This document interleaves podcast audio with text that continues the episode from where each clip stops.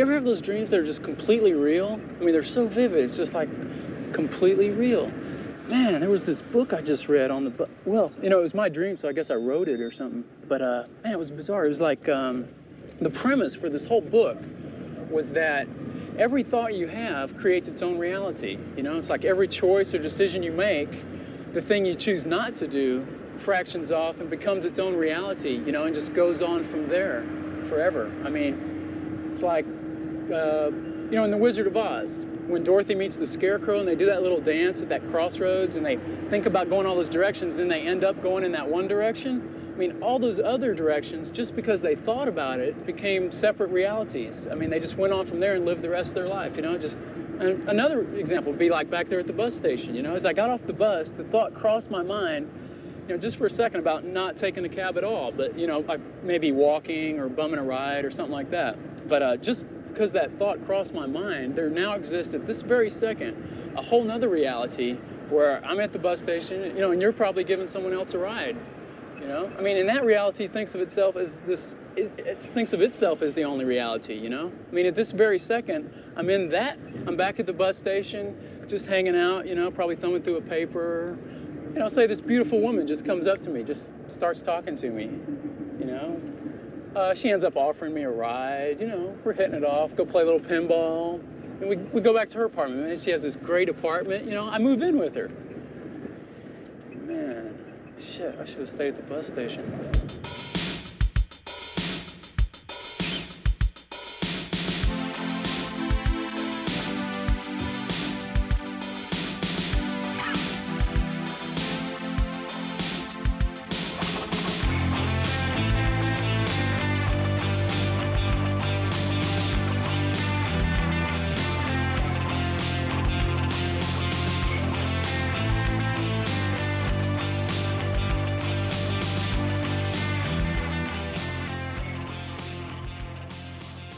Hey everyone, welcome back.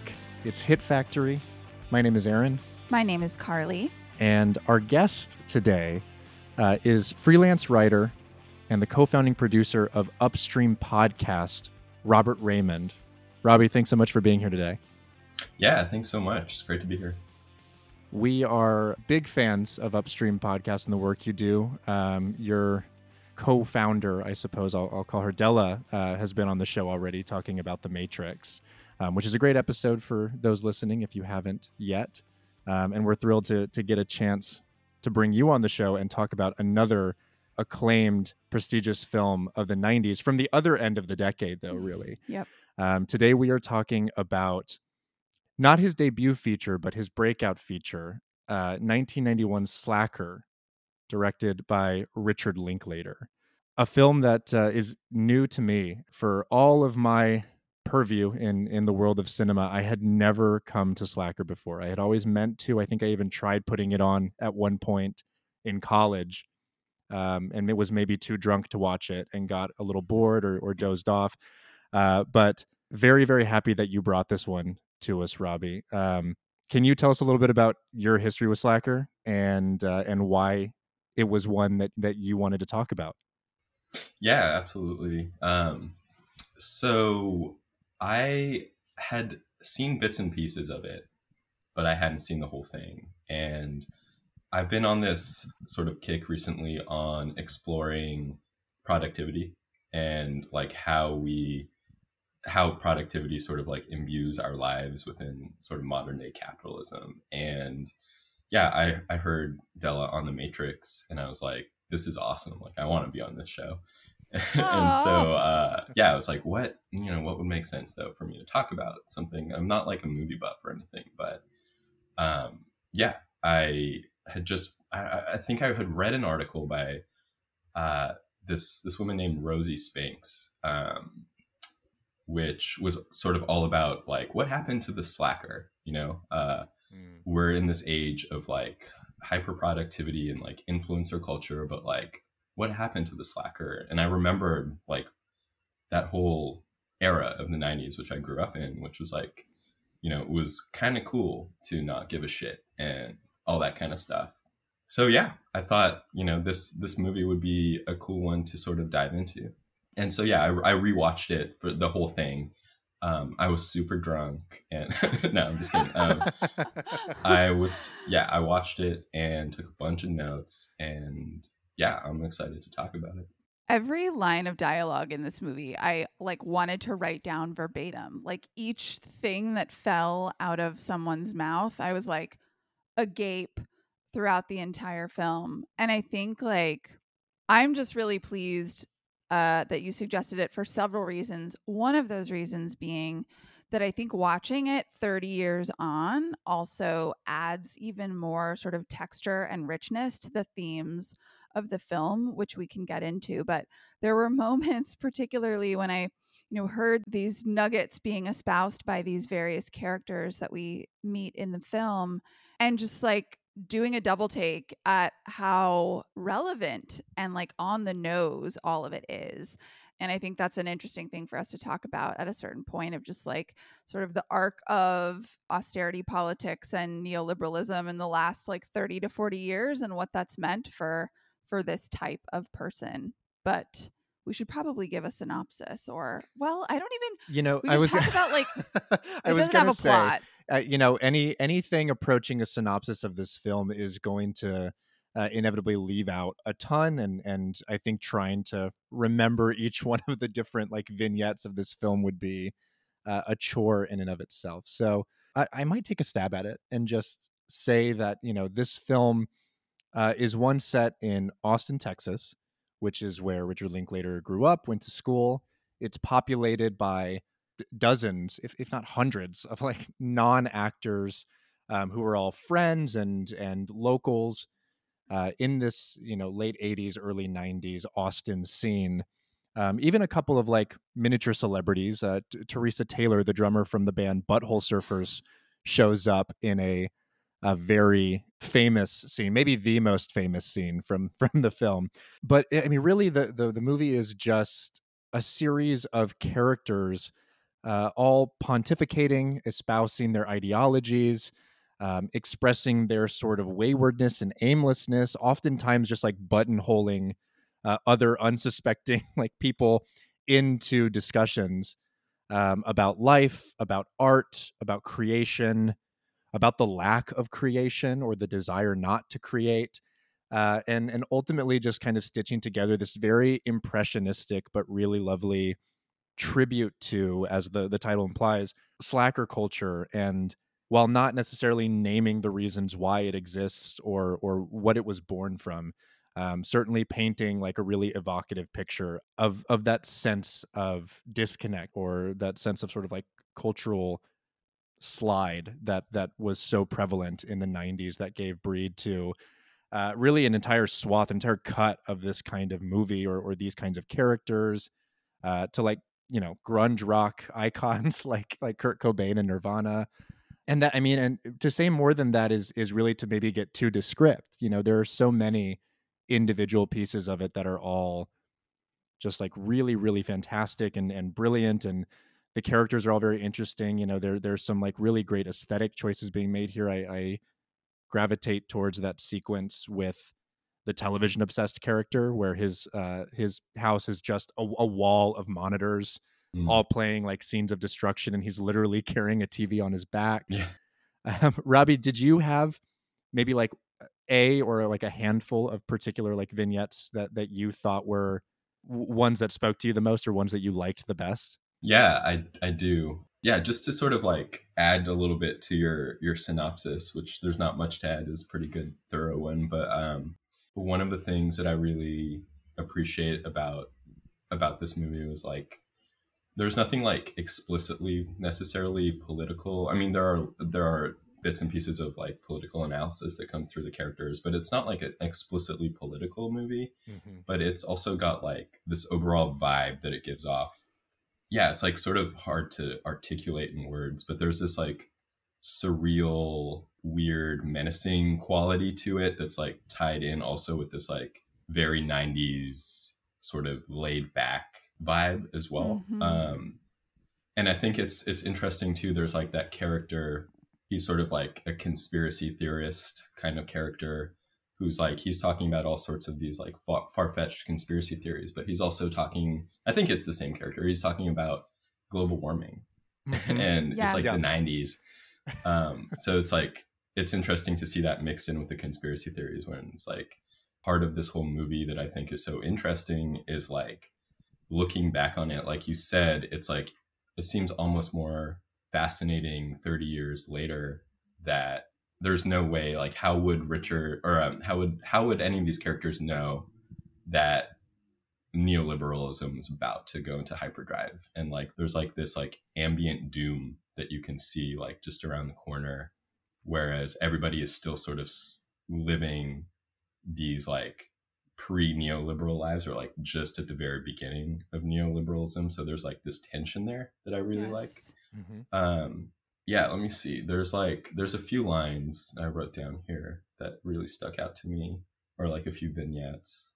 One of them is sort of that scene where one of the characters runs into like an old acquaintance and she asks him you know what or he asks her what have you been up to? And she's like i was in dallas just like hanging out and resting and what have Uh-huh. you been up to and he's like, "Oh, you know, just like lollygagging around, lollygagging around, still unemployed. I'm in this band called the Ultimate Losers." And like I just love the name. It's like so 90s and it's like this whole era of like, you know, the Bart Simpson underachiever and proud of it. Like to cap that scene off, the the two characters talk for a bit and then the, the young woman's like, "Anyways, best of luck to you and your band Beautiful Loser." and the guy's like, "Oh, it's it's ultimate loser actually but like i kind of love that like beautiful loser what because what does loser mean it means like different things to different people but i guess Mhm. like to me that 90s idea of the loser is like someone who just sort of rejects all societal expectation bullshit and just drops out and it doesn't mean like that they're not contributing to society in some way Yes. like in this case through like music or whatever but like they've opted out of the rat race You are bringing up so many so many things for me, uh, Robbie. I I think we should talk about the sort of advent of this generation of slackers or this population of slackers. Um, important to note, I think, before we get into that, is that the movie was filmed in 1989. It was released sort of locally on a smaller scale in 1990 and then had its sort of, you know, American audience mainstream debut in the summer of 1991. So it's being filmed right around the time of the end of history and right before, as you say, this sort of neoliberal promise comes to fruition. We've talked about on this show before previously with movies like Wayne's World and Pump Up the Volume and a couple of other films where this sort of emergence of a population that culturally was very anti establishment and structurally and materially to a certain extent as well, but should note that by and large, this was a population that was rebellious uh, by choice and that they had the means to be, largely a population of white people. But when I think about this, this emergence of this slacker culture um, in the early 90s, there's something really real that these people are responding to, right? This wasn't just like people just woke up one day and decided, like, oh, I don't want to work. Like, fuck that. There is a very real sort of uh, oppressive hegemony that comes with this kind of like prevailing culture of merit and morals. And I think a lot of people had for lack of a better phrase, like acid reflux to that, right? There's something that's really alienating and um and flattening about that. And so you see in the late 80s and in the early 90s partic- particularly after the end of history that this slacker population emerges not just to say fuck you to the man, right? But it's saying fuck you for a reason. It's saying like this sort of like narrow view of of prosperity and achievement like doesn't fit for the most people possible uh, and i don't want to take part in that there's something to benefit from on the part of sort of mainstream society and culture to to paint a loser as someone who doesn't contribute anything. But you ask a really great question, which is like, well, who's making that decision anyway? And what is it that should be contributed and what's considered valuable? What's considered capital?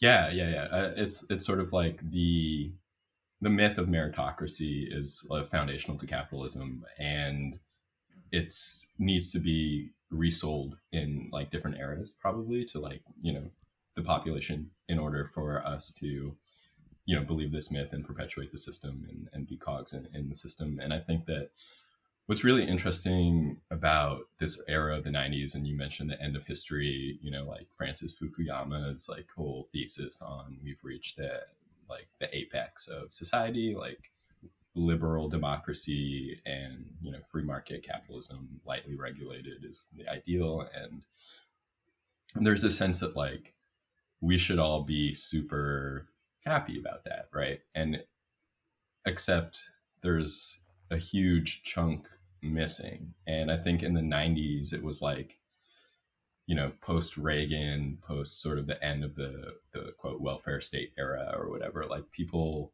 were beginning to experience that shift. But it's so sort of early on that there was well there was definitely no like political outlet right like the left didn't really exist especially in the same right. way that it does now so there was mm-hmm. no DSA to plug into, right? There was no like, you know, anything like that. So I think that a lot of these uh, the, these people feeling alienated, unplugged in the way that they could, and they they channeled their alienation through yeah exit, exiting the society, rejecting the cultural social components of it um, as much as possible, and also you know this guy's like i'm i'm unemployed. Like you know i don't know we don't know why he was unemployed but obviously he doesn't seem to give a shit that much. Like he's still you know kicking it and, and hanging out with people and having a yep. decent time.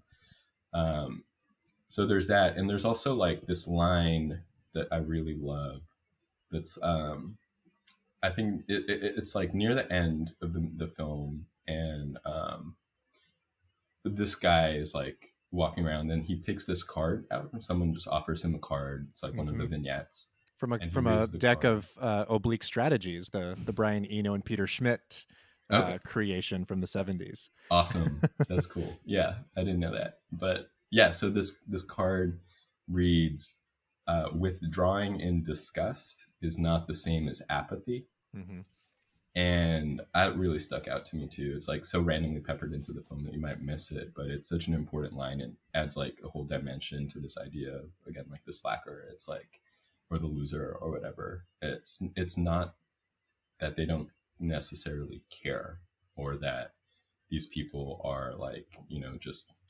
blobs you know that don't don't care about anything and we just want to exit society. Like that's a component of it for sure but it's like it's all framed within this larger political resistance that doesn't have an outlet yet and it's just manifesting in the ways that make sense in that era and it's just there's also such a sweetness to it too because it's mm. it's so hmm. like these people don't know what they like what's coming you know what's like right around the corner yes. is like hell like literal hell yes. in like terms of you know how capitalism progresses and or i guess you could say decays and mm-hmm. mm-hmm. like yeah i don't know. It, it just seems like there's this like sweet naiveness where it's like oh no.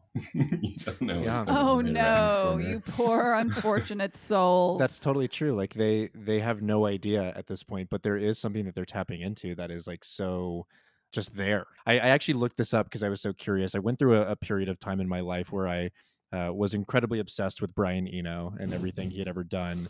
Learned everything about him and learned about oblique strategies. I'm still a little obsessed with Brian Eno. It doesn't go away. He's he's a, a, brilliant, brilliant man. But uh, I, I was at a point in my life almost ready to drop a considerable sum of money on a, a deck of these cards, and so I like looked it up and I was like, I really need to know if this is one of the cards because that phrase withdrawing in disgust is not the same thing as apathy is like the perfect thesis for the film turns out it is not one of the original cards in the oh. deck oh um, so so it so it is a creation and a manifestation of linklater and like and and the the crew here cool. but i i think that it works so perfectly and it sounds a lot like what would read on one of these cards um but it's it's perfect and, and one of the other scenes that i think exemplifies this so well is uh, a character who in the credits is is labeled uh, Dostoevsky wannabe. Yes. The one that's in the coffee house who is Yeah.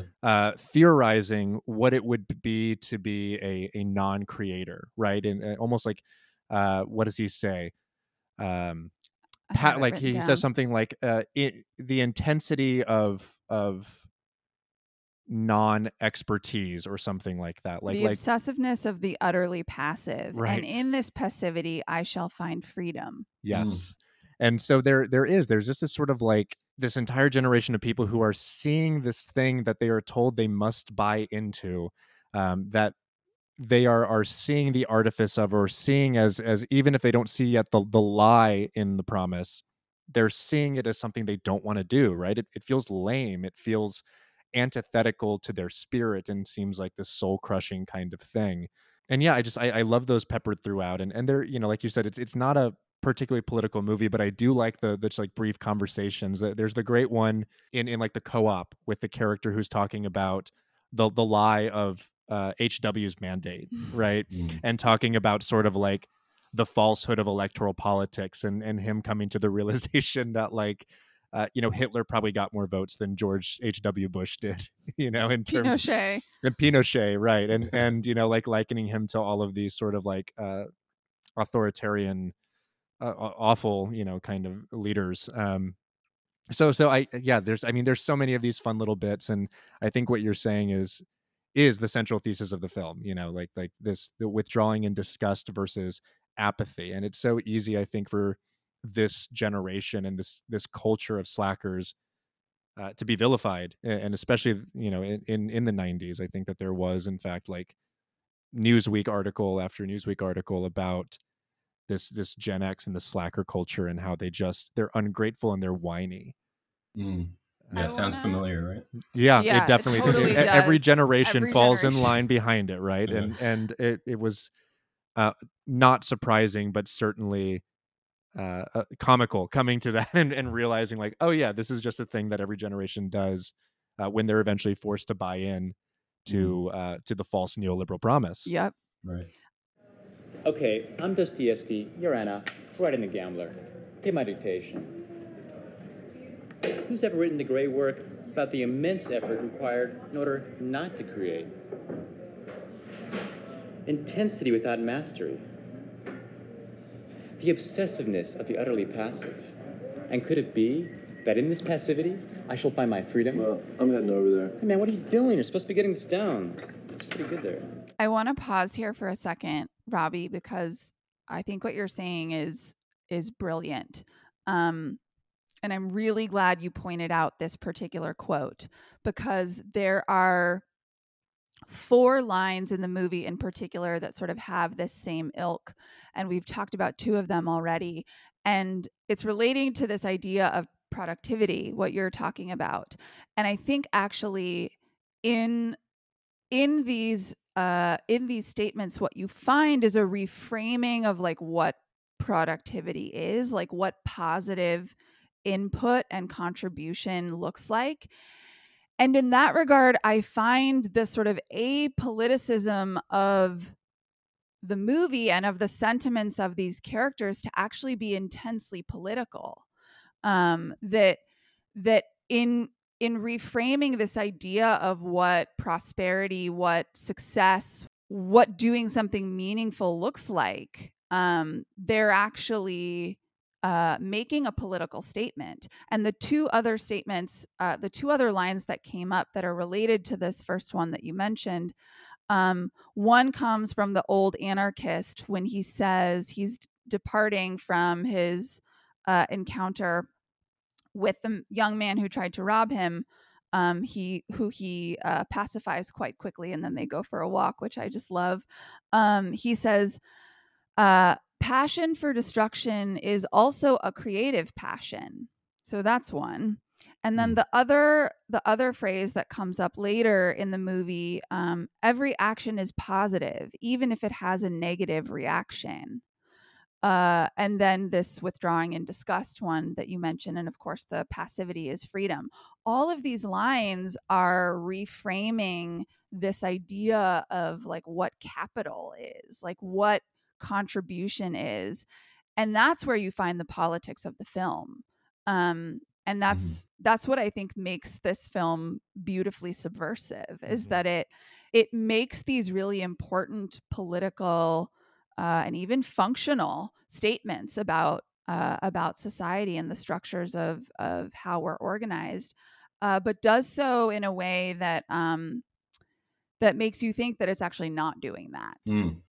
And in this way, too, I you know I think that we haven't talked much about like the the formalism of of the filmmaking itself, but Linklater I think is is doing something here that is uh, incredibly singular in terms of like independent cinema, especially American independent cinema.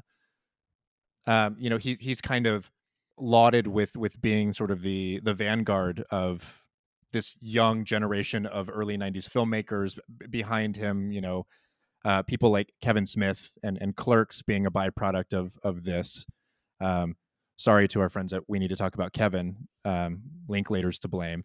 But um, you know also I, I think of you know like a, a robert rodriguez who who made you know el mariachi and stuff in the early uh, early 90s here. And a lot of these just kind of like up and coming young filmmakers. Um, but but linklater is one one of the few that's doing this on like a legitimately sh- shoestring budget of $23000 mm. that he like borrowed from friends and family um, just on, on a whim hoping that hoping that this thing would find a, a purchase and find an audience um, and also just like in the narrative structure right so many of these other films maintain this formal element of classic like three act Hollywood narrative, even if they are more driven by vignette, even if they are trying to tap into this sort of like feeling of aimlessness and and uh, you know th- this one is the only one that feels politicized in in both its its narrative qualities and and its formalism where it's it's mm. refusing to buy into and play on that that standard field of like a three act structure giving you a protagonist um, and and really doesn't permit you to talk about this film in any sort of like classic mm-hmm. uh, critical way. You, you you kind of have to approach it from a, a larger, broader, more thematic, more political, more cultural kind of uh, evaluation. Totally. Yeah. I think that's such a great analysis. Like you articulated something that was definitely going on for me when I was watching this. It's, it's, and, and to like, to go back to sort of what you were saying, Carly, um, the way that politics emerges is in the, in this film is very subtle and it's sort of like these days like the left is so explicit. Like we talk about like policy and we talk about a green new deal and medicare for all and like all of this kind of stuff. And, and it's interesting because one thing that we don't do as much we don't talk about how the like if we were to like you know gain power if the left were to emerge triumphant like yeah, we'd have like, you know, great economic policies and stuff, but like ultimately that would mean that like life would be a little bit more fun. And like mm-hmm. we would and we don't use this language enough because it's been mm, co-opted yes. by the right, but like we would have like a lot more freedom, you know? And there's like this sense of boredom that permeates the film. You know, it's like a hot you just like feel it. It's like a hot day in Austin. Like people are just like fighting against boredom but there's this sort of like radical freedom that comes with yes. boredom right yeah there, there's this also there, there's a scene where this guy's like an older guy not old but like maybe in his 40s or something and he's like but he's like older than most of the characters he's walking around from person to person bumming cigarettes right he's like mm-hmm. right being asked questions by these two characters that are shooting some kind of movie and or documentary or whatever and they're asking him if he voted in the most recent election. So this is like I believe during the like Democratic primary, um, and uh, he's like, "Hell no, I've got less important things to do." yes, I wrote that line yeah, down that too. And, yeah. and I just love that. And then like they ask him what kind of work he does, and he says, "Hell to the kind of," or they, they ask what he does for a living, and he says, "To hell with the kind of work you have to do to make a living." Yep. Uh, yes. All it does is fill the bellies of the pigs who exploit us. Mm-hmm. Look at mm-hmm. me. I'm making it. I may live badly, but at least I don't have to work to do it. Yep. And like, and then he sort of just like walks off into the sunset or whatever. Yeah. Not literally, but like, it's like, it's, it's like, where can you get that sort of explicit analysis in the 90s? right? Like I Mhm. feel like that era, like I don't know if we could call this like popular media, but like in most media, it'd be difficult to get that kind of analysis. And the way that it's, it's like this sort of quirky character who's like just sort of spitting this stuff out on a whim. It's not like explicitly sending a message to the viewer, like beating you over the head with something, but it's it's sort of like the kind of thing where like, and I would imagine, you know, back then, if I were watching this as a younger kid, I'd be like, huh, like it would just be like a little seed planted. You're reminding me too of of another moment that uh, you know Carly and I both were like, we we should write that down. Um, that that same scene with the with the guy who uh, has like the wall of TVs and is is creating these loops of like devastation and and you know nuclear bombs going off and violence has this tape from a like young radicalized white man um, and I'm and I was just thinking about it in proximity to like you know the manifestos of a lot of like right wing domestic terrorism that happens today, where the things that he's espousing actually have a lot more proximity to like Marxism and to a lot of uh, you know more more left wing kind of ideologies, probably because of the era and and because of you know uh, who our enemies were at the time, but he he says that line where he says. Um, every commodity you produce is a piece of your own death Mm, or mhm, something like mhm. that um and i was just like this is yeah like like you said where where can you find stuff like this you know and and for them just to throw that little nugget into Yeah. like what is ostensibly supposed to be just kind of like the ramblings of a a radicalized like unwell boy before he you know fires a gun at the camera or at or at people uh it, yeah there's there's something fascinating about it like you said it it never lingers enough to to try to force you to say that the film is about these things Mhm. but it does plant the seed enough to make you consider them yeah, And it also shows us that these people on the margins of society, whether by choice or sort of out of material necessity, which we can get into later, um, that these people are actually the ones that know what's going on, right? Like, I think the the man that you referenced who said, um, "I may live badly, but at least I don't have to work to do it." There's a small detail in an exchange with a character that he has um, when he goes into like a video game shop or something. And the man that he speaks to says, "Oh, you got when did you get out?" And he said, "Oh, like just now, whatever, whatever." We're meant to believe, I think, that this person just got out of prison. Um, and he tells the other guys that he was with, who he bummed a ride from, that he was going to a funeral. But uh, we later find out that that's likely not the case. And I think it's interesting that this movie, um, to your earlier point, Robbie, um, showcases these people with a lot of empathy um and you know it's sort of presenting us with the veneer that this is all like gobbledygook and these people are just sort of like uh you know apathetic losers. But that's like the surface level read. When you actually look into the ways in which linklater is handling these characters and the the details he's giving us about them he's really telling us that these people who are for one reason or another not subscribing to the mainstream trajectory of what uh, you know neoliberalism is promising that these people are actually the ones that um, really see the forest through the trees and can accurately diagnose the problems of modern society Yeah, um, I was thinking a little bit just along the lines of like these like uh, unsuspecting character characters having pearls of wisdom. mm-hmm. Um, so Pavement came on um, in the store the other day, and it was uh, I forget the name of the song, but it's like just a bunch of sort of like you know lyrics that don't have any like explicitly political meaning or whatever. But then there's this line that's like, um, "You got to pay your dues before you pay the rent."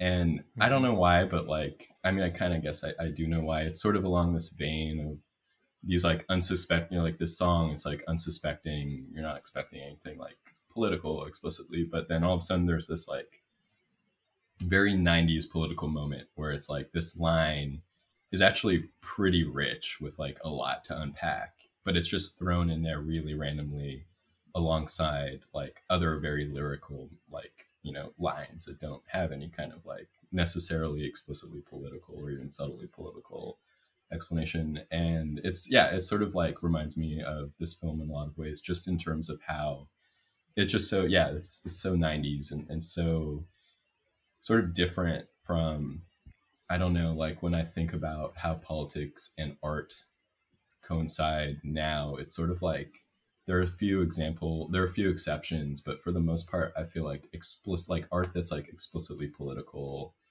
sort of I just have sort of uh a little bit of an aversion to often because I think that it's not Yes. done. It's not always done well, but it's like I love the way that it, it comes out in films like this, in Slacker, and also in like you know certain um, certain songs that resonate with me still from that era. Uh, and I, I don't want to like completely disparage any kind of like political art from you know our modern current era now, but it's it was sort of uh, I don't know. Does that does that sort of resonate at all? Does that make sense? Absolutely. One thousand percent. I will disparage everyone. Don't make political art anymore. Everyone listening, just don't. No, I'm kidding. No, but well, I think what you're saying uh, there there is a read on that, right? Like masking, uh, you know, the the sentiment or or tapping more into something about uh, the the more subjective nature of that politicism is something that oftentimes feels more profound when it comes to making art. I feel like there's so much mainstream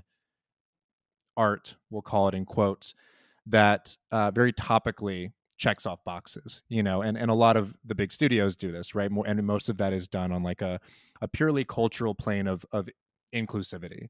Uh, you know, like like Marvel wants to make sure to add its first gay character, its first black Mhm. female character, it's you know all of these things, and make that the thing that says the politics are sound, despite the fact that the movie is right. financed by and defending like the military industrial complex Totally. Yes. but but like one of my favorite films of probably the last 10 years and i think maybe one of the best like overtly political films that isn't really all that political is um paul schrader's first reformed with Ugh, yes. with ethan hawke um who's a, a, a linklater uh stalwart as well so uh you know he's he's certainly dialed in on on these fronts um Mhm. but but a, movie. I haven't seen that, but it's- I'll, I'll definitely check it out. Highly recommend. fantastic and so i mean it's it's ultimately just about like a, a pastor who's having a crisis of faith that is uh, brought on by speaking to uh, a member of his church who is undergoing like a profound existential climate anxiety and dread uh, Mm. to the point where he ends up taking his own life um, and so the more he begins uh, the pastor ethan hawke begins to examine this uh, the more he starts to realize that same level of of existential reality and and and fear and anxiety about uh, the ways in which his his faith uh, is either antithetical to pres- the preservation of the planet or the ways in which the answers that faith provides are insubstantial to answering the crisis of like a doomed existence. Mm. anyway it's fascinating. I don't want to say any more than that if you haven't seen it. Uh you know go, go go and see it immediately. It's it's a fantastic movie but i think what you're saying is is one of the things that i felt was so profound about it which is this is a very subjective this is a very personal film that has so much going on and a great performance at the center of it and all of these sort of like interesting ideas floating around but what it crystallizes is is the feeling right and, it- and Mhm. it crystallizes the the emotion and the subjective nature of what ultimately breeds political action rather than making the film itself the political act Yeah, yeah, exactly, exactly. You know about the uh, suppressed transmission, of course. No? Ah, well. This is the uh, 20th anniversary of the moonwalk, you know, and way back there when they given us that one giant step for mankind bit, another astronaut's in the background yelling his fool head off, saying, "Oh my God, what's that over in the crater?" Well, NASA cuts him off just like that. Oh, it all begins to leak out then that the space program is just one giant big cover-up. You know, it's a covert operation between the United States government and the Soviet Union.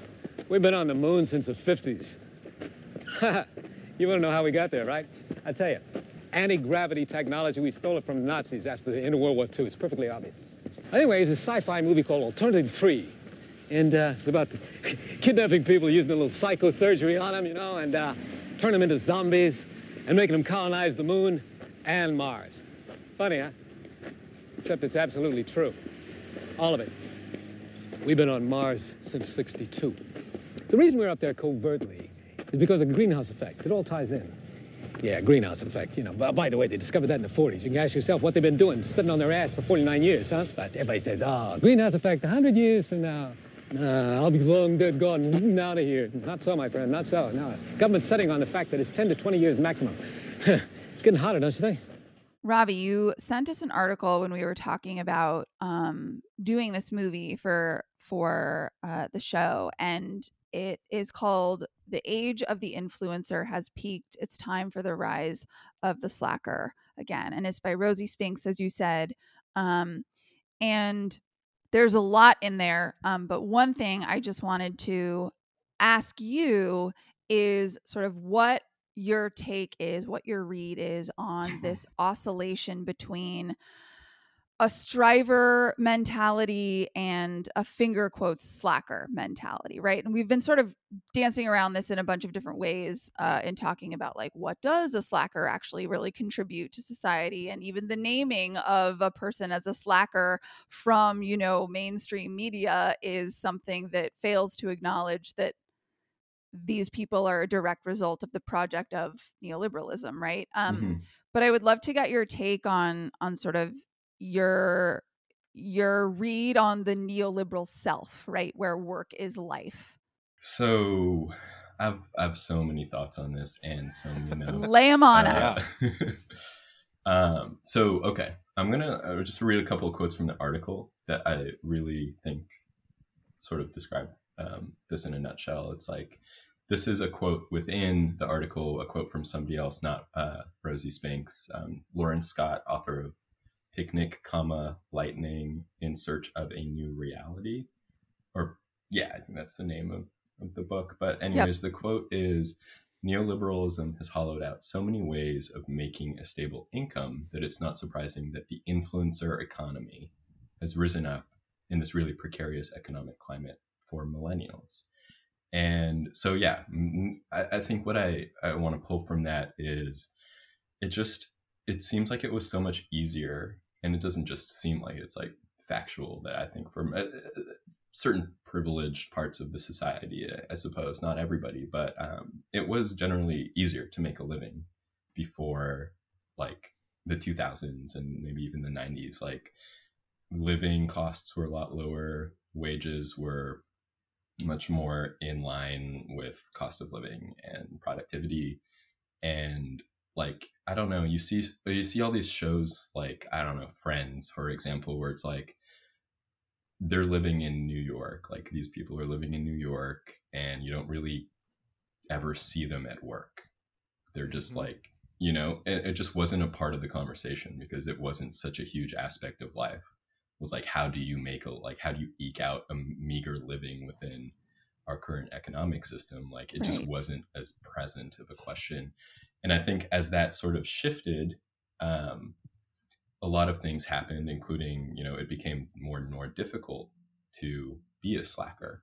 And like your quality of life as a sort of someone who just worked as little as possible in like maybe you know 70s and 80s and even the 90s was a lot higher than it would be now if you were not putting as much effort into making quote a living uh, making money and so i think one of the things that emerged is and especially it's like in hyperdrive now it's like this hustle culture right it's like the mm-hmm. neoliberal response to hyper exploitation of workers in the last several decades as well as like the increasing difficulty, like I said, of being able to provide for your basic needs. And so we're all um, through all of these different mediums, like through television, through our parents, through politics and political leaders, and all sorts of different avenues, we've been um, we've been taught that like the response to this difficulty making of, of, of like living and making a living and surviving within the system is an individual response and it just means that we need to rise above the average and do as much as possible to ensure that we are able to you know not just maybe even like survive but in certain cases to really to really thrive. And there's like a couple of examples of this um, that i've come across recently. Diddy he had an instagram story recently where he was like hanging out on uh, like the deck of his pool at his mansion that's like one of those pools that like doesn't seem like it has an end it just sort of like disappears and then like Infinity pools. Yeah. yeah and, and behind it is the ocean and like a sunset or something and he's just like totally chomping on this mango he's like really into this mango and he's talking he's saying like you know when i was like struggling and I, I forget if he like said this or if it's in like the caption or whatever but he was like i woke up one day when i was a kid and there was like 15 cockroaches on my face and i was like i'm never gonna like I'm not to grow up like this. I'm to work. I'm to hustle. I'm to eat as many mangoes as possible and I'm to get really rich. and like he, he says, and I'm not special. Anyone can do this. And it's like, it's through things like that, just like subtle things from like, you know, influencers or whatever, where it's like this ultimate sort of like capitalist gaslighting, where it's like you're Yes. poor because you're not working hard enough and you could you're just lazy if you didn't you would be able to like accomplish what you know all these other rich famous people are accomplishing and there's this this like youtuber gary vee um, he's like a pretty prominent mouthpiece for this like sort of hustle culture. And he's like popularizing these ideas of like rise and grind he's like got millions and millions of views. And he talks about like you should work literally 18 to 20 hours a day. And God. um, despite the fact that like it's definitely linked like working long hours is linked to like horrible health outcomes. And Mhm. you and like i don't know you all see these articles. It's like how this 20 year old bought his own house by saving money working hard and skipping the avocado toast or something and it's like Yeah. always like halfway through those articles like buried deep down it's like uh, incidentally he also received like six figure loan from his parents or Yes. Right. but- Every time. Oh, generational wealth. That's a fucking Yeah. thing. He had a grandparent die in the midst of working all of that time. Yeah. and- yeah. yeah so it, it's just like a lie right but like we're all being fed this lie and it sort of brings me to um, this other very related to the article that that rosie spinks wrote this book that i um, just finished actually and i'm really excited to in, intro, um, to interview the, the author uh, devon price and it's called laziness doesn't exist i'm actually Hmm. interviewing them next week for upstream so keep keep your eyes open for that Oh, Um, You heard it here first, folks. um, but so one of the the reaffirmations that came to me while reading Devon's book was just yeah how pervasive and we talked about this at the beginning a little bit I'll, I'll loop back into it the myth of meritocracy is in our society and that we actually think that success is tied to hard work and it's an idea that has been foundational to you know American capitalism since its inception and there's very specific parts of American culture that feed into that and like um, early parts of our history and how we were founded and like the Protestant work ethic and that kind of thing. Mhm. And it's this myth of that like you can pull yourselves up from your bootstraps. Um, but and I think one of the cool things about the, the film too, to bring it back to Slacker, is like we see that like success is only tied to a very specific kind of hard work. And uh, I think there's a, a line in the film where it's like this guy walks by in a suit, and one of the characters is like, I don't, I'm just like paraphrasing here, but it's like, look at that dork, like he's suffering from oxygen deprivation, Yes. and Yeah.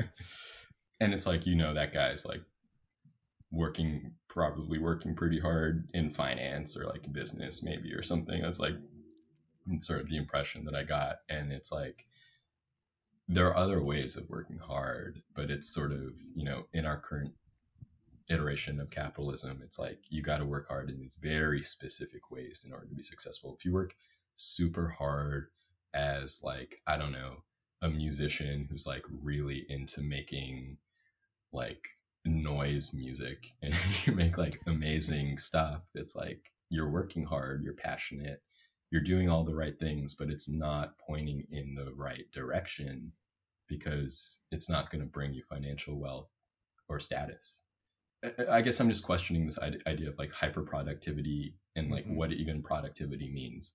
Because yeah i think we would all agree that like hyper productivity is bad in a number of ways health wise like psychologically like in a whole number of ways. But also it's like it's not even that we're not being hyper productive like you know, I not so much anymore, but like when I was in my 20s, I would spend hours and hours in my bedroom just like making music that I would like maybe just share with a handful of friends. And it's like working really, really hard at something I really, really loved. But like I didn't make any kind of money off of it. And like I didn't gain anything sort of like in the traditional capitalist sense of like success out of it. It's just something that I love to do. And I was being hyperproductive, you know, but like just not in the right way. You you bring up a, a couple of things here, and, and I want to talk about all of them. The first of which, you know, you you just made me recall, in fact, in this conversation about hyperproductivity and working hard and striver culture, a, a moment that I didn't put too much emphasis on initially, but now is colored with a, a great level of import, and it's the uh, the two for one scene at the USA Today uh, mm. newspaper terminal where uh, a, a, gentleman already has paid for a newspaper and another one of the characters we've been tracking with and following lines up behind him to get a paper. And the guy in front offers to steal him a paper more or less and says hey like what about it? Like a two for one special. And the character we've been following who's in line refuses the handout. He refuses something like free in order to like put in his change and pay for the thing and ultimately gets rejected. like, you know, he has it this does not work out for it, him. It doesn't work out. He doesn't end up getting the paper because he like pays like he's supposed to and the machine fails. And I I you know, I'm maybe there wasn't anything allegorically uh intended by that scene, but I think it's so funny, right? As like a as a vestige of that culture of that idea of like yeah. I have money, I'm gonna pay for this thing mm. myself, or or, or I, I worked so that I can afford this thing and refusing to receive the thing yeah, yeah, yeah. as just a byproduct of someone else's goodwill, generosity, this sort of like collectivist sense. Mm-hmm. Um, despite it being illegal, but a lot of things are illegal that are, you know, criminalized purely to uh, exploit and, and perpetuate the, the mm-hmm. system mm-hmm. and, and and its confines. But he just he just refuses it, and I think it's so funny now thinking about it, where it's like, I'm going to do this myself. I'm going to pull myself up. I'm going to pay for this thing on my own. Mm-hmm uh, only to find that the machine itself is yes uh, is not working, yes. that it's corrupted. I'm going to um, play by the rules and still exactly. And yep. and be surprised when I don't get the thing that I was promised. Yeah. Right. Mm-hmm. One of the other things um, that I wanted to talk about just briefly is, you know, you're you're kind of talking about this idea of productivity of creation for creation's sake, or or making art, producing something that doesn't fall into the very narrow uh, sort of hegemony of what would be deemed worthy of success or praise or monetization, any of those things. And we were kind of talking about this in, in sort of like the ironic sense of Slacker's legacy and its success, that ultimately uh, our ability to see it is a byproduct of its marketability Mm. You know, despite the fact that it is very much this sort of like resonant counterculture statement, the only reason it really took off is because there was, you know, uh, there there were a, a couple of future-minded folks at Orion Pictures who happened upon it, who spoke to some people and found out that it it resonated with enough people that they could uh, distribute it and and make some money off of the thing. Mm. Yeah, and so yeah you know it's it it later on in in the decade we see uh the commercialization of this this archetype right? Like i think about reality bites being you know like a, a, studio production that that ben stiller creates. Wayne's world. Wayne's world is one we talked about on the show and how it is like the ultimate example of commercializing the slacker archetype um, mm-hmm. for the sake of like selling products. Like there's even the bit in that where they are just doing shameless product promotion and wearing reebok and eating pizza hut and drinking pepsi and all of that but you know there there there is something interesting to be i think discerned here from the idea yeah. that oh yeah this this person created a thing that is about this aimlessness about the desire for passivity or to to create something absent a system that tells us it's not worthy only to find purchase there only to find success there anyway because mm-hmm. somebody was like this is speaking to the youth. you There's know? a market. There's a market. Literally, Yeah. there's Yeah. a market. The Yes. suits sat around a table and said, "There is a market for this." Yeah, it's one of. I mean, I don't want to call it this, but I, I think about like the phrase like monetizing the rot, right? You know, the way that like people like you know try to find ways to produce markets for things that otherwise uh, are are meaningless or or normally just deemed free in our society. what you're bringing up is something that um, I think about a lot. I'm really, I hadn't actually thought about it in this specific context. I'm really glad you brought it up. And it's like this whole idea of how capitalism is so great at co opting its own opposition. Yes. Mhm. Right? Like it's so good at that. And this is a perfect example where it's like, you know, that whole like, that whole culture has been completely commodified, right? Like, um, I don't know. I'm thinking about like Hot Topic and Yeah. that, that store. I don't know if it even still exists. I think it does, but like, um, you know, selling exactly what you need to wear in order to be like alternative and uh, just like in all sorts of ways. And yeah, this film, you know, I don't think it's like there's anything nefarious going on necessarily, but yeah, it absolutely is like you said, a bunch of suits sitting around a table, and we're like, this is yeah, we can literally make money off of this, so let's throw it out there. And like, who cares how subversive it is? Because it's not like these people have any like long term ideological uh, tie to like you know anything at all, maybe, Yeah. but except for making money, right? So it's Mhm. like if it makes them money in the short term, like yeah, let's throw out some subversive messages. It's not like anybody's going to actually act on it or do anything or threaten us. Like, we're Precisely. just going to make enough money, and even if they do, the, the money that that we make will just like, you know, I don't know, like invest in a politician or a bunker, and like we'll be Yep. fine. Well, and it also stands to reason that those people, those suits sitting around a table, wouldn't see these ideas as anything other than cultural markers, right? As anything other than like a patch you put on your jeans. They don't think of these ideas as being materially, Mm. functionally tied to anything because they don't see the world that way, right? That's Mhm. not that's not how they see everything as culture, right? It, Right. Even when even when it's not. And you're also making me realize, Robbie, that like this myth of the meritocracy, and we've come back to this a lot uh, on our show because the movies of the 90s sing us these stories left and right, and that's why we talk about them. Um, but that the myth of meritocracy is one that is insistent on this idea of individual effort so that it can ignore structural realities so that it can deny the the functional necessities and the functional fallout of the system. And i always think about and we've talked about it on the show actually with della um Thatcher's Tina statement there is no alternative or there is no society right? It's this like total just mind mind f- smoothing uh, like wash of no like it's just you. There is nothing acting on you or informing your experience or situating you in a certain um, circumstance. You just have to be like diddy and work really hard so that you can eat a lot of mangoes. And never mind how diddy got all those roaches on his face right? Right. that's that's not something we're going to talk about either. Um and and that's also tied to this other question you're making me think of which is like what is freedom? And the article you mentioned uh, uh, by rosie spinks sort of asked the same question which is like under the umbrella of neoliberalism under the idea of the free market being the only thing that defines freedom um, we we find our liberation in consumerist practices. We Mhm. find our liberation in individual acts of self.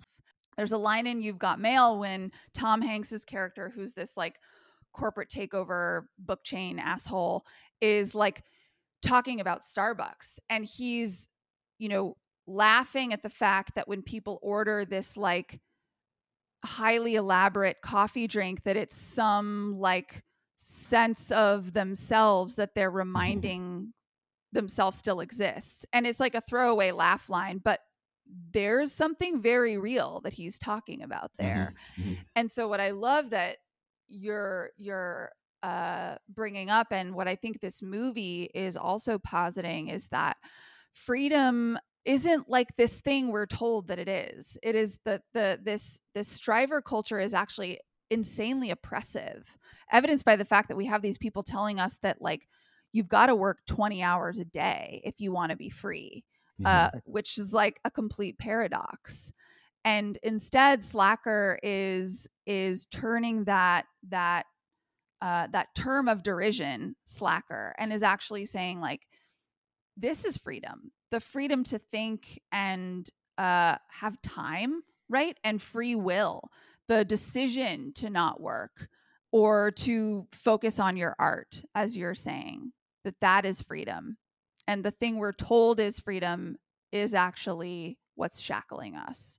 Yeah, no, there's so much rich stuff to like talk about in what you just said. Um, um, it's sort of this idea of like the personal is the political, which it's an idea that like I think was the that phrase comes from the feminist movement in the 60s talking about how things that happen to us as individuals are not isolated events but sort of part of larger systemic causes and effects Mhm. and it was focused on like um, you know, feminism and, and feminist issues, somewhat isolated from economic issues. Uh, mainstream feminism in the '60s wasn't very intersectional, but um, it's definitely true of our economic system, right? And poverty is often seen as like a, a personal flaw, and Yes. people like the YouTuber, for example, or like Diddy or whatever, are doing really hard work to convince us that uh, you know any lack of success is a personal failure. Yep. And this is something that we Della and I in our very first documentary um, exploring quote you know square quote scare quote sharing economy um, really explored because this was very early on in sort of our like I should just speak for myself here, but like my sort of political awakening, I guess. Like I've you know if somebody to ask were to ask me like what radicalized me, I would go way back and say like you know punk rock and Noam Chomsky, but it was like a very yeah. it was a very superficial sort of radicalization. It was like an anti this, and it wasn't so much a like this is like my ideas of what could be instead, and it was like very much framed like that. But it wasn't until uh, we sort of produced this our first documentary, The Sharing Economy, where we did a ride along with this guy, um, a Lyft driver, and uh, like describing his personal life in all these ways, like his wishes and his desires and his feelings of failure and all this other stuff in such an individual way. And at the same time, we were doing like interviews with him. We were also speaking to like academics and experts like Doug Henwood or Keely McBride, who are in that episode, who have this very broad view of things. And it was like coming to the realization that like his this this Lyft driver's um, inability to be as successful as he would like in our society is tied to the systems. It's like a very very systemic. And I, I had other friends too that were struggling at the time and who have been struggling to like you know be quote successful. And they all seem to have this similar sort of like mentality. It's not not explicitly, but like I need to do this, I need to do that to get it. And it's like there's just a lack of like, no, we need to come together and come together and like challenge the systems, even though that might take longer and it's much more like difficult to imagine that happening. It is a nice like idea to think that you can just work harder and succeed. But like this idea of like collective response to collective systemic issues is something that I think we've really lost. And I think that uh, I, I think it is emerging in the left quite a bit now. that We're starting to talk about this stuff more.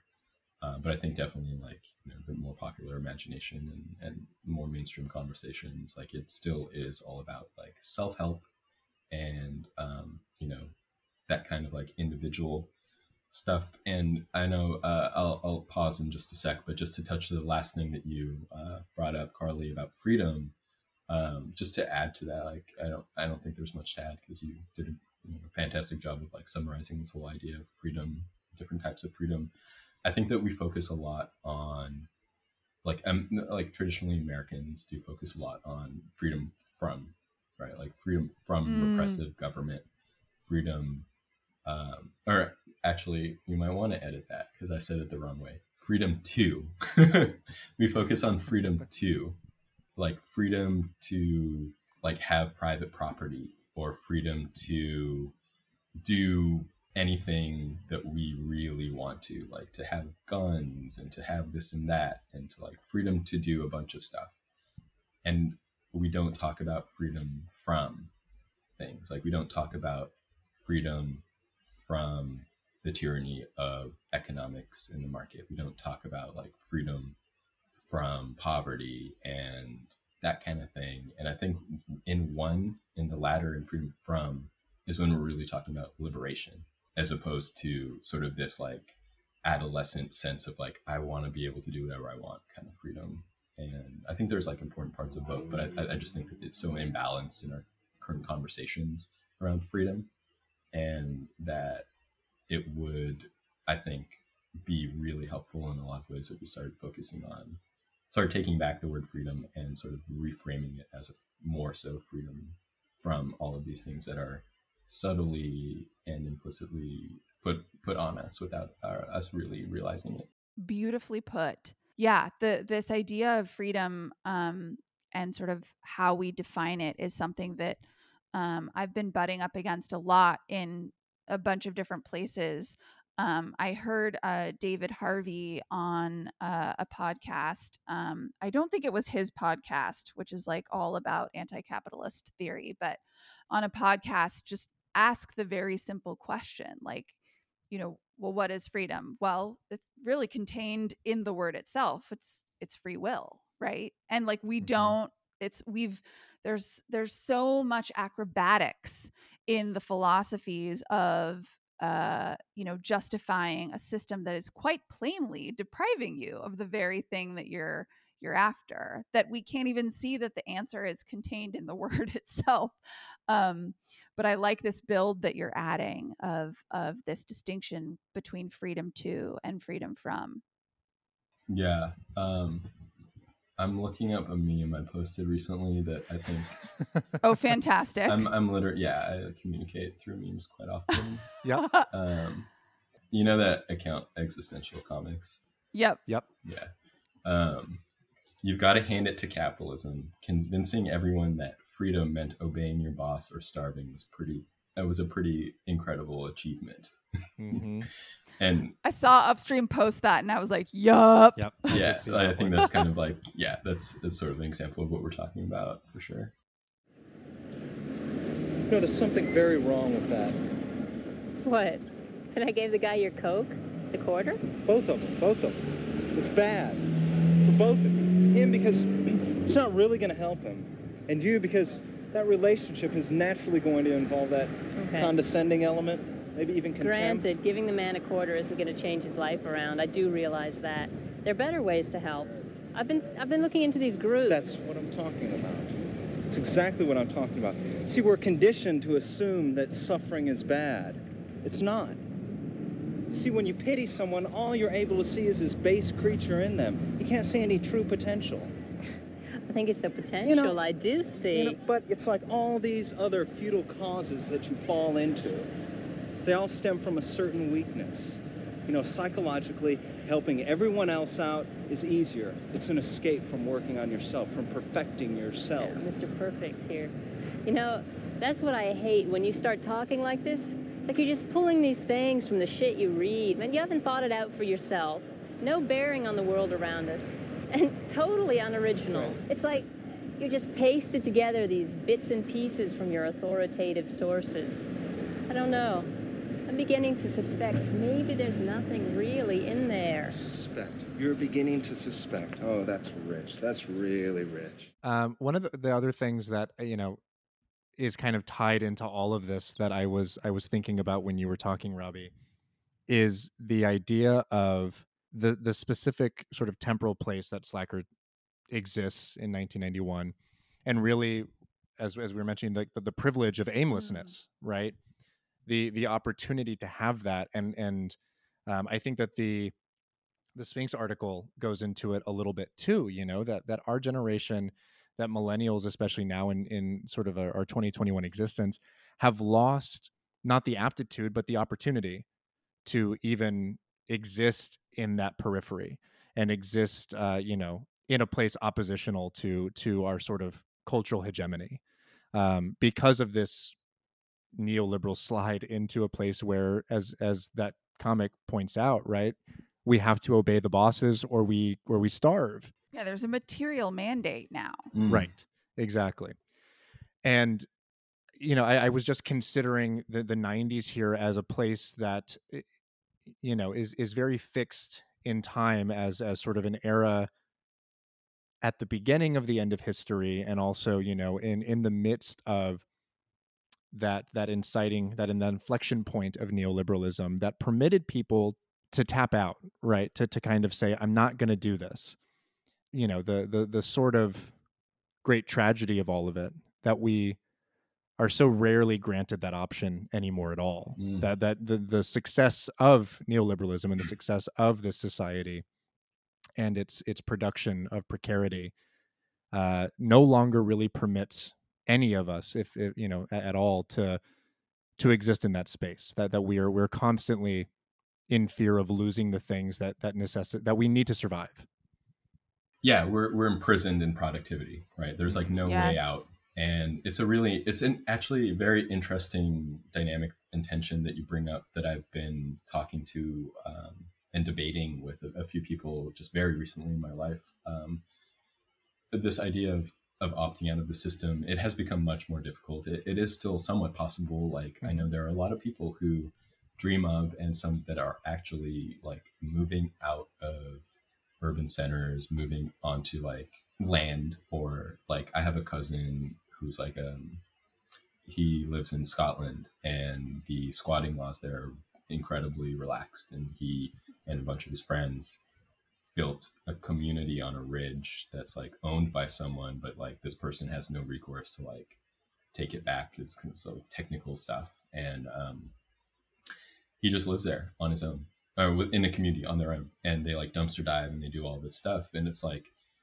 yes also you know that the world is getting worse around you and the tentacles of american capitalism or in this case whatever scottish capital or whatever are going to global capitalism which say are going to end up finding you. Like you, you've found te- temporary respite from it and that's awesome and i want to visit you because that sounds great. But like also it's it's sort of this idea that like you really can't at this point Mhm. extricate yourself from the system. And i think we're all stuck in this place where we have to make this decision where it's like how do you make a living? And also sort of fight these fights and build solidarity and do what you need to do to ensure not just that like you as a skilled young capable person white coming from like a relatively affluent background educated are able to build your own life for yourself but how do we ensure that everybody in society is able to have that privilege to have some like modicum of freedom and some escape from the hegemony the hegemony and, and the tyranny and the repression that we're all facing that's something i struggle with all the time too and it, it's like it's kind of difficult right now in our current era to to really imagine in our lifetimes even necessarily i guess you can imagine it but to like actually think that like we're going to build collective we're going to achieve collective liberation. It seems sort of far-fetched now because we're just right in the middle of like one of the Yep. darkest periods ever but i always come back to this idea um, of like radical optimism which is Mhm. uh, it's i first heard it through chris hedges it's this idea that like do i actually think that we are going to achieve the goals that i'm fighting for that's not as interesting as a question right? It's like the more i think salient point and he puts it in a really beautiful way. He's like why do i fight fascists? Do i fight fascists because i think i'm going to win? No. I fight fascists because they're fucking fascists. And that's sort of Yeah. like the the sort of the only I think the only way for me to sort of like uh, move forward in being sort of like not just politically aware but active is is to divorce the outcome from the process. And it's like Mm. this is just kind of what you have to do right now in this incredibly dark era. I, I don't think it's the best way forward is to like try to extricate yourself from it and build your own little life. I also don't think it's like good for your mental health and your like burnout factor to actually think that like you're going to achieve these tangible goals necessarily but you're doing it anyways because what else would you do Yeah, Thank you for that. totally. We've had to reckon with that uh, our, ourselves quite a bit, you know, and and as you said, extricating the expectation of victory That's beautiful. from from the desire to win uh, or from from the desire to do something right to to act and and doing that thing without uh, without a sense of of highly specified intentionality you know like like granting yourself uh, I, I guess the humility of acknowledging that uh, that you can't really predict what those actions will lead to you know even if you have an idea in mind of what you want um and And and, and doing it anyway and also removing the sort of socialized you're, you're making me realize this removing the socialized kind of like thinking of like i do this thing because i get x Right. right the transactional thing the I mean, transactional nature of like you know how we relate to a system how we relate to what we define as success that you're you and chris hedges are actually saying like it's the doing that is the that is the positive piece Right. Talk about, Mm. you know, co-opting opposition. That's a purely capitalist transactional thinking, right? Thinking I have to do this thing in order to get, you know, I, I do X and receive Y. Yep. You know, and instead just just doing the damn thing. Mhm. Um, so thank you Yeah. for sharing that. That's great. yeah, yeah, yeah. Yeah, the, the real surplus value are the friends we made along the way. yes. Okay, but, like, up, really, they are? Give me that on a t-shirt or a pin. I'll wear it. So, uh, what is this? Some kind of psychic TV type parallelism? Well, we all know the, the psychic powers of the televised image, but we need to capitalize on it and make it work for us instead of us working for it. To me, my thing is a, a video image is much more powerful and useful than an actual event. Like back when I used to go out, when I was last out, I was walking down the street and this guy like came barreling out of a bar, fell right in front of me, and he had a knife right in his back. Well, I have no reference to it now. I can't refer back to it. I can't press rewind. I can't put it on pause. I can't put it on slow mo and see all the little details. And the blood, it was all wrong. It didn't look like blood. The hue was off, and I couldn't adjust the hue. I was seeing it for real, but it just wasn't right. you know one of the things that i i wanted to talk about and really one of the last points i i have is linklater as a as a filmmaker and and seeing this as as an extension or really as the you know kind of inciting point of of his whole project as an artist um i i, think that you know he he has made a lot of various different kinds of films you know eh, one of my favorites being um his philip k dick adaptation, um, A Scanner Darkly, with like Keanu Reeves, Woody Harrelson, Robert Downey Jr. Um, but one in that same rotoscope style, like Waking Life. He's done the Before trilogy, Boyhood. Um, but but one thing that I've I've noticed as a through line in all of his work is uh, something that feels especially prescient when discussing this film, which is his sort of fascination and obsession with like the the about liminal spaces of being right you know in in waking life and scanner darkly it's that distinction between being awake and dreaming you know what is reality and, and what is our our own perception you know whether that is being an item or or not being being in love or not being as in like the before trilogy or being young and versus being old like dazed and confused you know?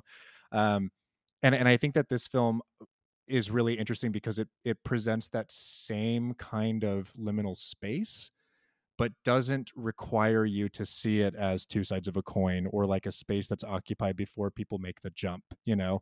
I think it's a brilliant sort of celebration of and uh, of that slacker right? Uh, as we keep saying it is it's empathetic to that thing and doesn't resolve to say these people are in a transitionary space or or you know in the sort of transitive area where they have to buy in or they will become the suits you know? I think it i think it presents it without really needing to to grant the alternative any sort of attention it, it does very much just like in passing right the guy in the suit mm-hmm. who uh, is suffering from oxygen deprivation but um, I, I, think that this film is really special in, in its exploration of that by by not not defining the alternative. And I think in a lot of ways, the alternative was still sort of, even though it was um, the the pieces were beginning to be put in place. Like it was early enough in the '90s that it wasn't fully realized, and not even fully realized, but like realized to a point where like I don't know if Linklater even maybe could articulate specifically what the alternative was. It was obviously uh, happening slowly in like slow motion or like you know the the sort of beginnings of what we currently know as like modern neoliberalism but like and i thought that was one of the really really fascinating parts of the, the film too yeah it was like like I mentioned at the beginning, like this guy, it's like 19, oh, I guess it was shot in 89. Like you said, this mm-hmm. guy's talking about global warming in a very, like, a way that seems obvious to us now. Uh, but this was the 30 years ago, right? And like, yeah. There are all of these sort of like, you just get the sense that, um, like you mentioned earlier, there's like this menacing, foreboding, ambient quality that like we looking back are like, very aware of what's about to happen, but the characters and probably Linklater like wasn't fully sure like what was happening, but there was something like awry, so to speak. Yes. Um, and I think that's like a lot of '90s movies do have that sort of uh, implicit, sort of uh, not fully articulated, foreboding, menacing quality that, like, especially as viewers looking back, we can sort of we see now. Um, but yeah, it really shows like how sort of astute you know Linklater was in his um, his analysis and and not even like explicit analysis, but just like the way that the, the film moves and the way that things are subtly presented. You know that he knows that kind of has an idea of what's around the corner, but yeah, it's not if it's not fully articulated, it's not presented like you said, Aaron, in an explicit sort of way. Like this is the alternative, and this is mm-hmm. uh, you know what the slackers are, are fighting against. It's like at that point, no one really knew, I think, what they were fighting against as much as they knew that like something felt wrong in the atmosphere. Maybe yes. I don't know. That's just sort of my my like ideas on it, but. No, you nailed it. And Linklater actually says as much in an interview later. Like you're you're perfectly encapsulating what he describes his experience to be. He said in an interview later that he gets a lot of people saying like yeah this this film has this like feeling of of anxiety of like something as you said around the corner. And he's like yeah i think like in the 80s there was just like an undercurrent of apocalypse.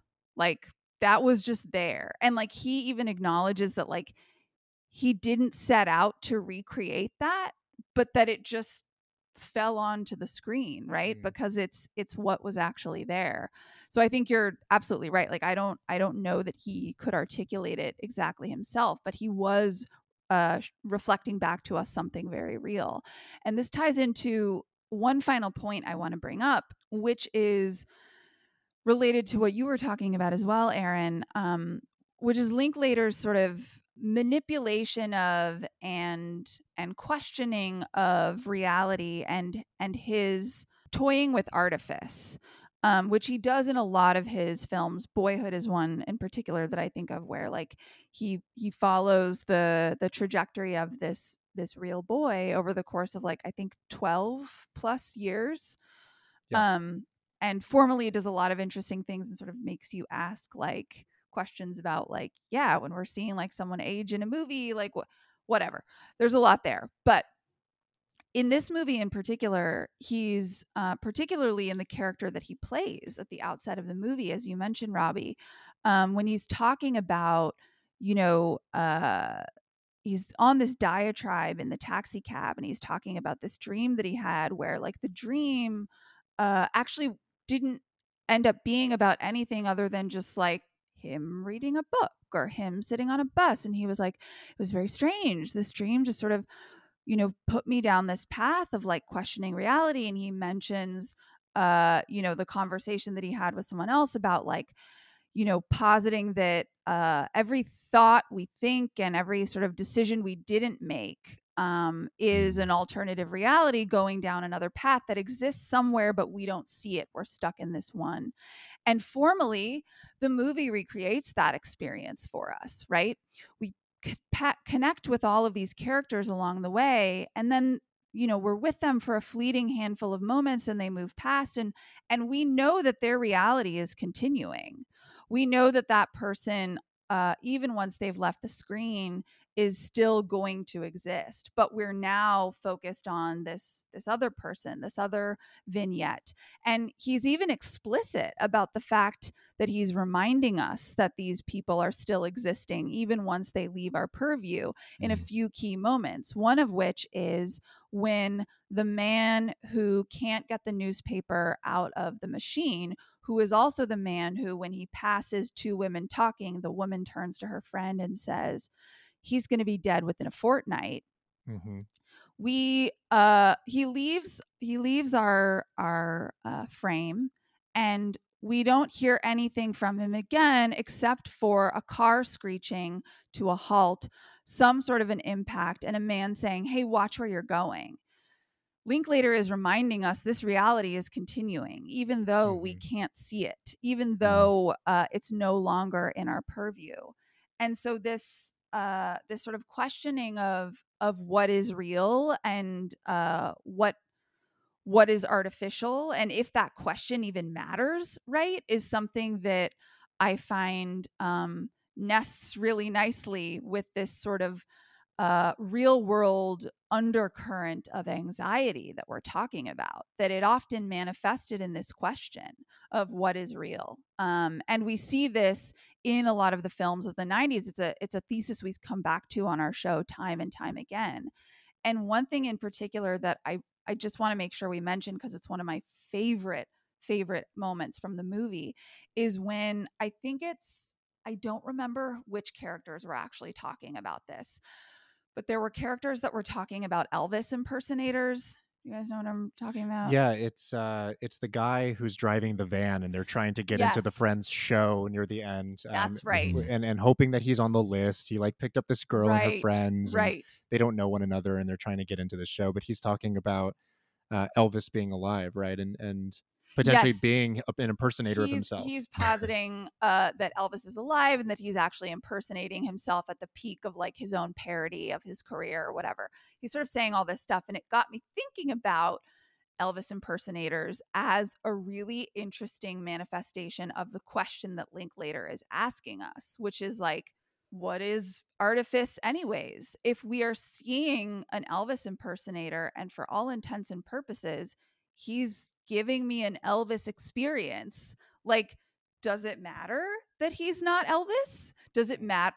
Is he actually Elvis in some way? Like, it sort of made me go down this rabbit hole mm. of of thinking about that question manifesting itself kind of really beautifully and almost sort of morosely in the figure of an Elvis impersonator, um, which also ties back to the man with the TVs, where he is kind of arguing that I had blood splash on me in this horrible exchange where this woman was stabbed and the blood didn't feel real. I couldn't change the color to make it feel more red, mm. that the red that would feel more real to me. Mm-hmm. And it's in these televised experiences that I find more reality. Mm-hmm. Um, and so I bring yeah. this up because I think like there's a very direct line of this question being tied to what you're talking about, Robbie, which is this this kind of animating anxiety in the 90s that we couldn't quite name. It, I, there's like a term I think for what you're describing, and I, I don't think it's hyper reality. That sounds wrong, but like I don't know where my my mind goes is is like we, especially like because um, like technology has advanced so much. Like I don't know you, for example, like watching the documentary series like Planet Earth or whatever. It's like Hmm. the the sense of like immersion and like reality that you get from watching something sometimes is like almost more real than like say you were out there like with David Attenborough like filming like reality has become so fluid I guess and there's like you know there's real life and then there's like you know online media or whatever and the two seem to like blend in and out of each other quite a bit and it's hard to sort of like separate the two in a, in a lot of ways and sometimes like the experiences that we have um, that would otherwise be you know not quote real experiences like watching a movie or like experiencing something are more vivid feel more real than actual reality and sometimes reality is like kind of boring in comparison to those experiences and yeah i don't know really where to go from, from there in terms of like Well, I think yeah.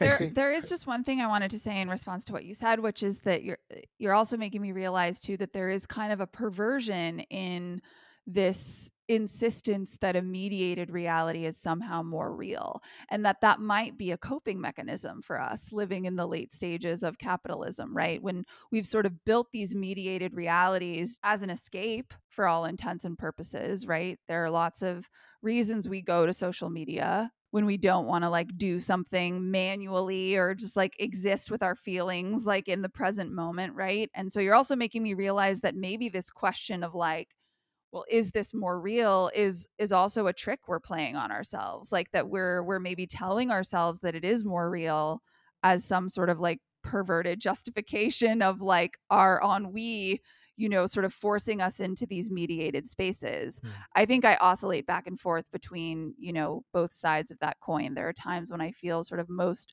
alive most connected to uh like what living would be finger quotes when i'm like near the water or like you know like not near anything sort of mediated at all and then there are times when i have really important thoughtful and like illuminating experiences that happen online or in a conversation over a video chat right?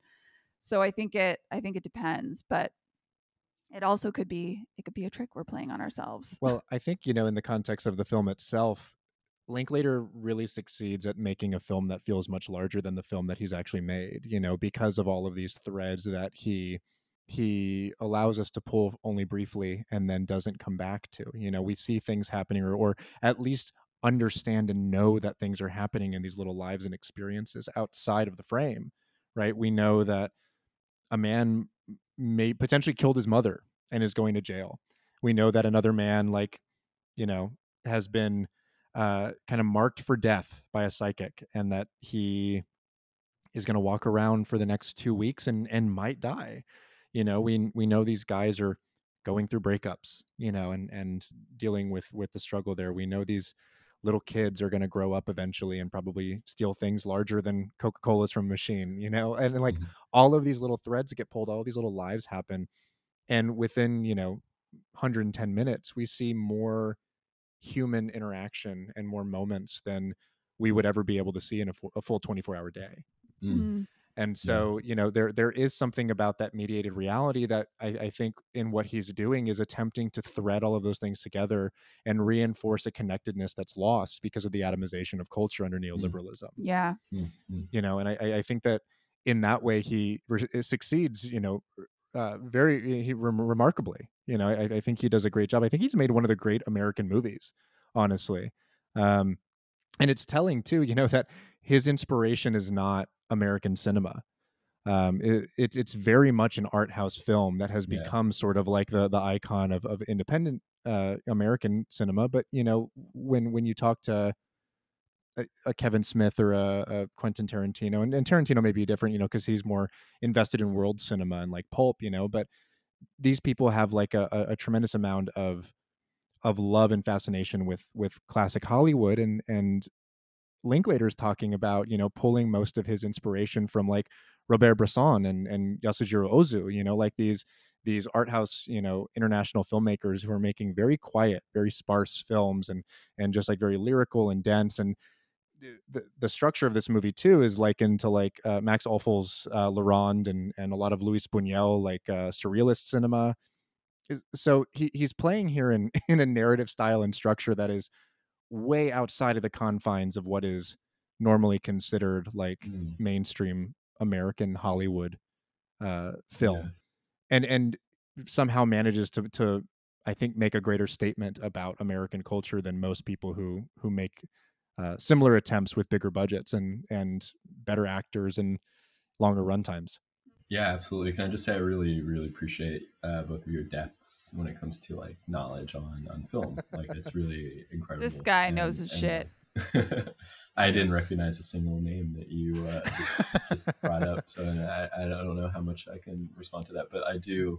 Yeah, I do think that it does have a very art house feel to it, while at the same time not necessarily having that sort of uh, and, and I, I'm not saying this in, in like a negative way, but there's like no pretension to this film at all. Like it's Mhm. just there. It's real. It feels real, it, even though it's like, it, it like the opening scene is like a hit and run, and like the way that everybody is like responding to this is like bizarre. Like they're casually walking up to this like what looks like a dead body and just being like, "Oh yeah, you got this. You're gonna call someone? Cool, I gotta bounce." And then like this guy's like hitting on one of He's like he's hitting, like on hitting her. on someone at, Take at my the card. scene. Give of me a the call. crime.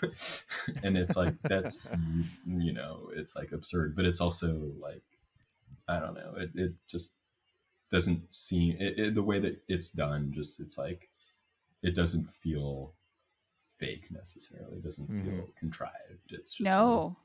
There- It's like the banalities of our reality are actually quite insane, right? That's the thing that I kept thinking about when I was watching this movie eh, that like the the matter of factness I think reveals um you know sort of the absurdity of just like our our modern existence that that you can find in these really quiet moments yeah. and like i think linklater even too was talking about you know the fact that he has these he, these shots that are pretty close in and that also he has really long takes and Mhm. like tracking shots right Mhm.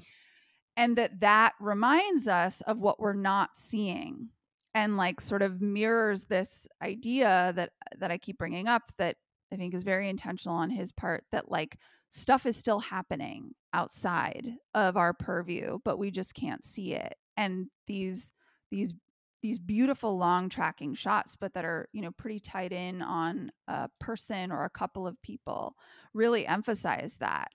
Um you find yourself like you know on the one hand wanting to uh, know sort of spatially where they are and orient yourself but he also does a really great job of like making you not really care about it like i Yeah. was i found myself like Mhm. leaning forward when we were watching this movie because i was so engaged and engrossed in what people were saying and i was hanging on every word Yeah. that yeah i was aware that there was stuff that i was missing but i also he made me appreciate what was right in front of yeah, me. Edge of your sleep, edge of your seat thriller. Slacker. Yeah. edge of your seat thriller.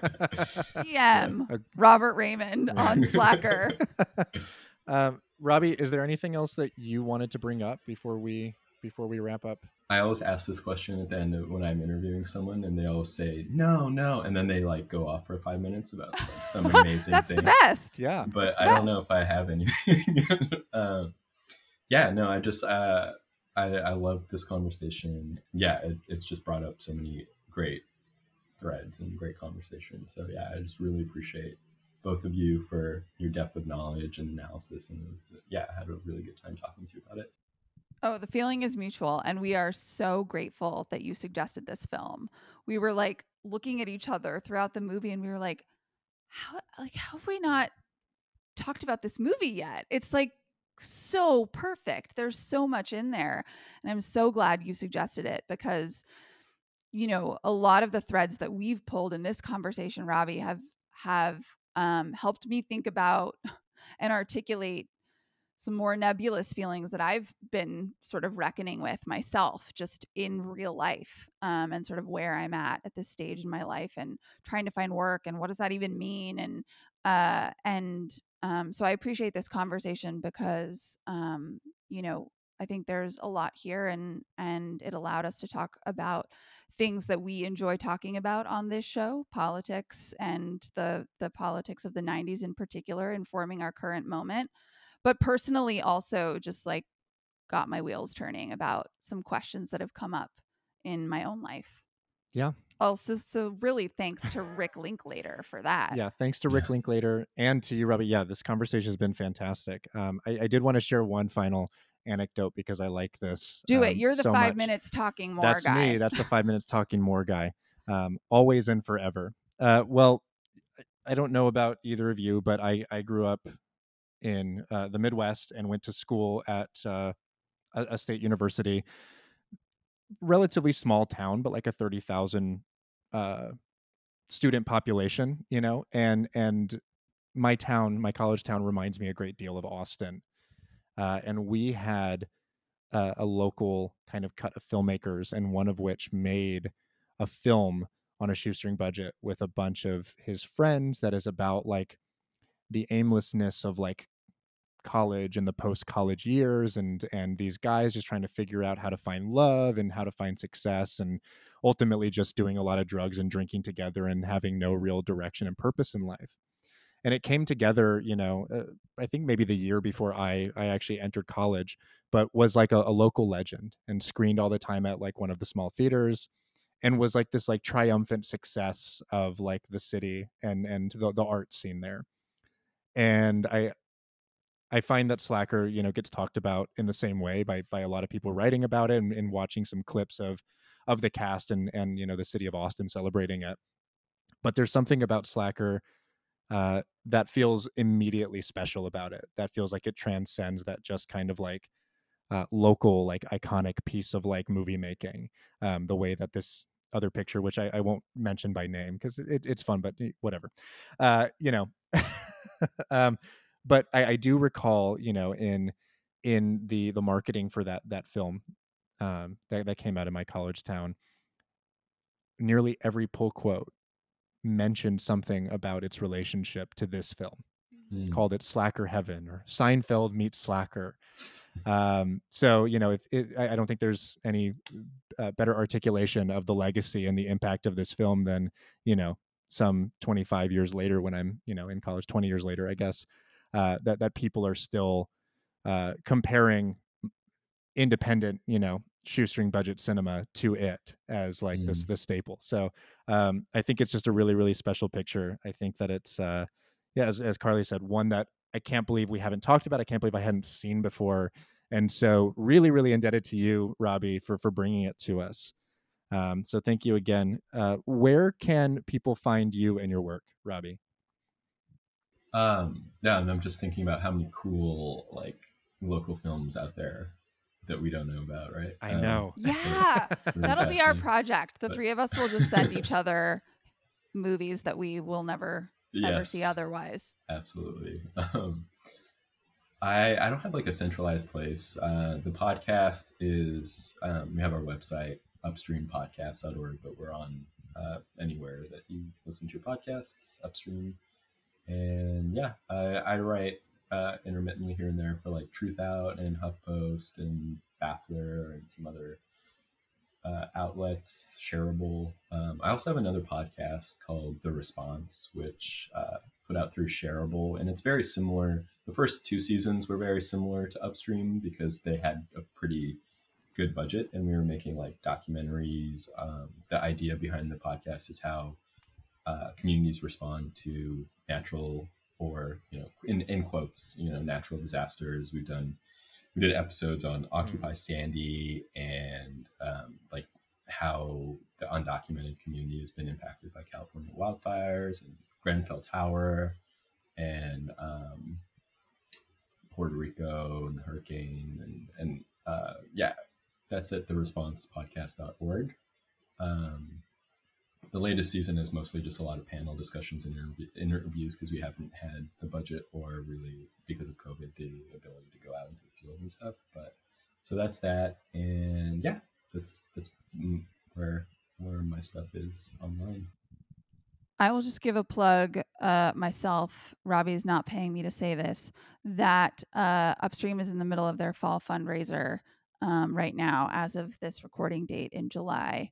Uh, please go donate to their work because uh, it's wonderful and important. And I learn a thousand things every time I listen to an episode or uh, consume one of the documentaries. Um, and that's the kind of stuff we should be supporting. Yeah, Like, absolutely. Marvel movies are fine, but you know, take take the money uh, that you would have donated to our Patreon this month and give it to Upstream Podcast for their No. fundraiser. They're doing way more important work than we are here. Um, but it's we just, do all right. We do all right. I, uh, I was gonna say I don't know if I agree with that last part. But, uh, uh, no, but thank you so really, much. of course, no. We we just we're happy to support and and we do. We just we adore the show. It's like it's one of our favorites to, to listen to and and to talk about, and always yields discussions for eh, countless hours. Um, you know, and uh, yeah, it's just it's just fantastic work. Go listen to uh, everything that this this gentleman makes, um, and uh, yeah, I guess I'll, I'll plug our stuff too. You know, we can do it. yeah, we can. you can find us um, at Hit- Hustle. Hustle. You can follow us at Hit Factory Pod um, across platforms. Uh, Carly runs the Instagram. I run the Twitter. That's my where I tweet from exclusively. So lots of I and me statements on there. Um, don't don't be alarmed. Uh, you My can. English teacher would not approve. I I know. uh, you can uh, subscribe to us if you if you do have some uh, extra funds left over uh, after donating to Upstream. Uh, and, and want to support the show and really like what we do here, uh, we're at patreon.com slash hit factory pod. I will, as always, give a, uh, a plug and thank you to our capitalist overlord, Linda. Uh, and uh, we will catch you all next time. Thanks, everyone.